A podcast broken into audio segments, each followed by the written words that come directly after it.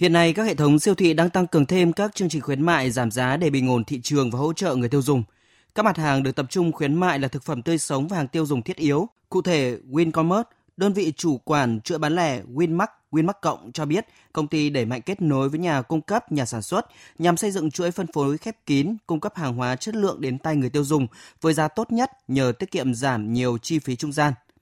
Tương tự, MM Mega Market cho biết Bên cạnh việc hợp tác chặt chẽ với nhà cung cấp, hệ thống này còn mang đến nhiều chương trình khuyến mại, đẩy mạnh việc tiêu thụ các mặt hàng thương hiệu riêng. Trong khi đó, tập đoàn Central Retail vừa đồng loạt tung ra chuỗi chương trình khuyến mại giảm giá sâu cho các sản phẩm thuộc ngành hàng thực phẩm tươi sống.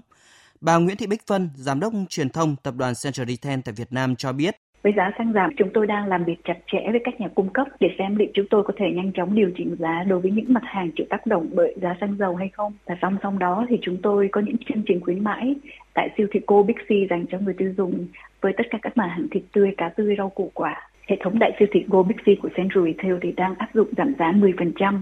trong khuôn khổ chương trình chợ xứng giảm sung sẽ áp dụng từ khi mở cửa siêu thị đến 10 giờ sáng các ngày trong tuần. Đặc biệt là tại khu vực thành phố Hồ Chí Minh, chúng tôi có những sản phẩm như thịt lợn như là thịt vai, thịt cốt lết, thịt chân giò liên tục được bán giá bình ổn thị trường. Để hỗ trợ người dân, hàng loạt chính sách kích cầu ưu đãi mua sắm đang được triển khai. Ông Nguyễn Thái Dũng, Giám đốc khối kinh doanh thương mại và bán lẻ, Tập đoàn BRG cho biết từ nay đến cuối năm, hệ thống siêu thị BRG sẽ tổ chức các chương trình khuyến mại giảm giá các mặt hàng tiêu dùng, qua đó kích thích sức mua của người tiêu dùng. Chúng tôi ờ, đã hợp tác với các nhà cung cấp để làm sao thực hiện nhiều hơn nữa cái chương trình giảm giá và khuyến mại. Bản thân với hệ thống BRG Mart thì chúng tôi cũng đã tối ưu hóa cắt giảm những chi phí và đặc biệt là giảm mà lợi nhuận của mình. Thậm chí có một số những sản phẩm đặc biệt là những sản phẩm nông sản của Việt Nam, chúng tôi bán hàng không lợi nhuận để làm sao khách hàng Việt Nam có thể tiếp cận những mặt hàng giá cả rất là hợp lý và chúng tôi cũng phát triển thêm những cái việc bán hàng đa kênh à, ví dụ như là bán thương mại điện tử online qua đó cũng giảm những cái chi phí vận hành chi phí về thuê mặt bằng và góp phần trong việc là giảm giá bán đối với những sản phẩm đến tay người tiêu dùng Việt Nam. Sau 2 năm nền kinh tế giảm tốc do ảnh hưởng của dịch COVID-19, doanh số bán lẻ đã phục hồi và đà tăng trưởng tiếp tục thể hiện. Theo các chuyên gia, xuống này sẽ tiếp tục hỗ trợ sự phục hồi rộng rãi hơn trong chi tiêu hộ gia đình.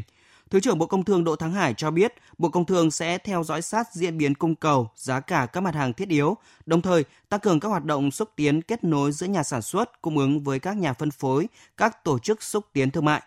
Bộ Công Thương luôn bám sát vào những chỉ đạo điều hành theo nghị quyết của chính phủ cũng như là chúng tôi ờ, phối hợp với các bộ ngành có liên quan, đặc biệt là các địa phương và doanh nghiệp trong vấn đề về sản xuất công nghiệp